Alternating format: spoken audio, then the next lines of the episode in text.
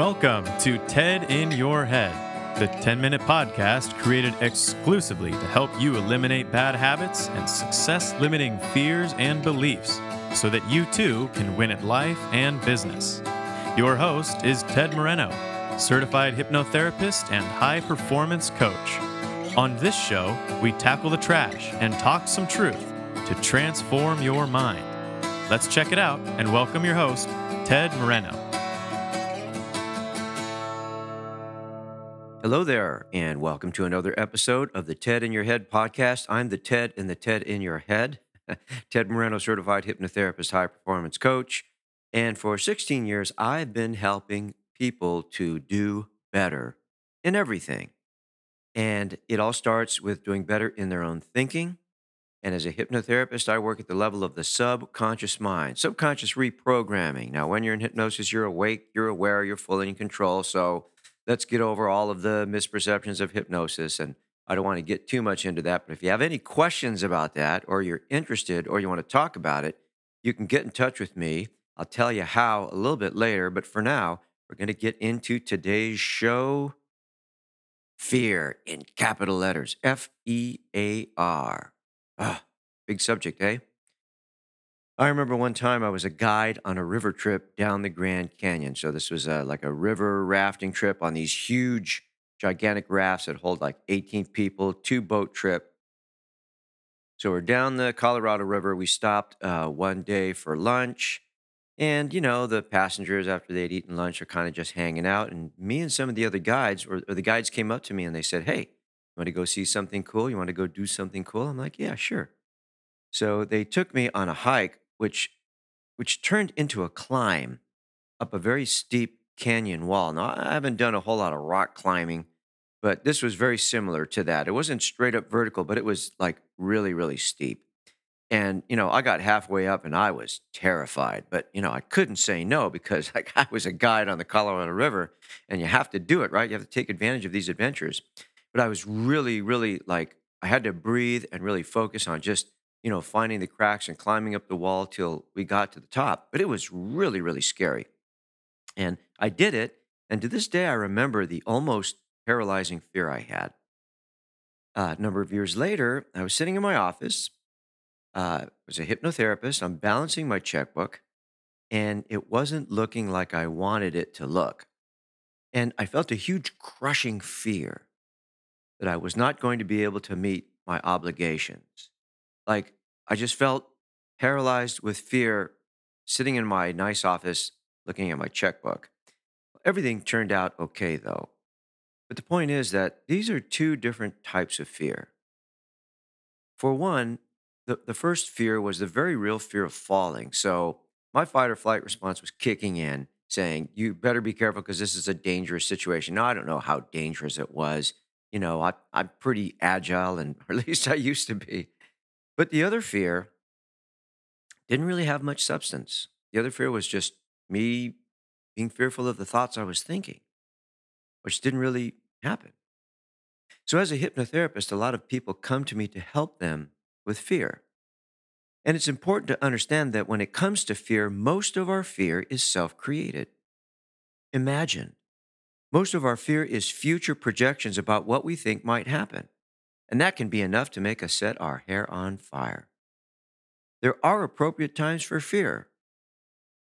However, most of us on a daily basis don't really find ourselves facing danger. We don't really find ourselves facing existential danger or a danger to our very existence. However, I think we can agree that when it comes to our own personal challenges, the thing that can really stop us in our tracks is fear. I like the acronym for fear false evidence appearing real. We all have the tendency to react to something and make it more than what it is. For instance, we'll read something in the news and project into the future dire predictions of what we think will happen. Or we'll see some challenge or obstacle in front of us and we'll immediately start thinking about what's going to go wrong or how hard it will be or how badly we'll screw it up. So when it comes to things that are fearful, we seem to focus not on what's there in front of us, but what we think will happen in the future. And usually it's not the best case scenario. And part of the reason for this is that our minds don't like uncertainty. We want to know what's coming. This is a sort of protective mechanism that prompts us to be prepared.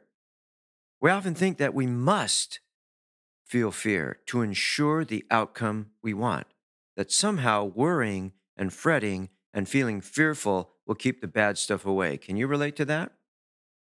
But what if, when confronted by a challenge, we could imagine the best case scenario and be inspired to take effective action?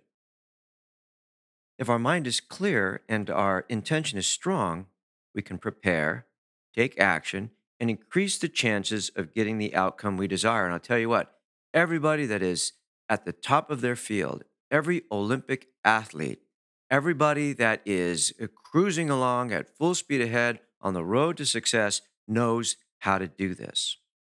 Franklin Delano Roosevelt, in his first inaugural address, said, The only thing we have to fear is fear itself. The idea here is not to allow what does not yet exist to suck us into the vortex of fear. Fear can be debilitating. Fear can stop us from taking action. And it can hinder our enjoyment of life. We can allow fear to cloud our judgment and rob us of our power. And most of the time, what we fear will never take place. How do we deal with fear? How do we do that? We're going to feel it. We're not going to be free from fear. It's a human condition. Well, how do we deal with it? We must acknowledge that we will feel fear. We must acknowledge that we will be afraid. We must acknowledge that we will face challenges that we don't feel we are prepared for. But let's try to be clear about what is real and what is fiction and not set our hair on fire if we don't need to. Clarity is when we can say, I feel fear, but right now, in this moment, there is nothing to be afraid of except my own thinking. What thoughts can I think that will give me confidence, courage, and allow me to take effective action in the face of feeling this fear? And fear is just a feeling, by the way, although it's not a very fun feeling. No feeling is going to hurt you. So, if we can have clarity, if we can have courage to feel the fear and tell ourselves, this doesn't have to stop me, guess what? Now we are learning to manage, control, and overcome our fear. So the question might be how can we not be afraid of fear? In other words, you know, being fearful, it doesn't feel good.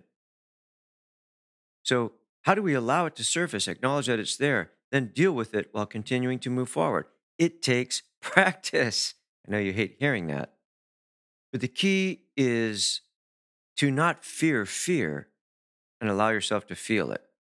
I'll be writing a lot more about fear as I explore this very real and unavoidable aspect of life. In my next podcast, I'm going to talk about freedom from fear. So, fear is a big thing to talk about. There's all kinds of different kinds of fear.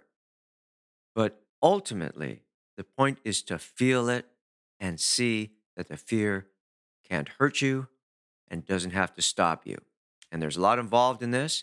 Talk about that a little bit later on. So there you go. There is your 10 minute TED in your head podcast about fear, false evidence appearing real.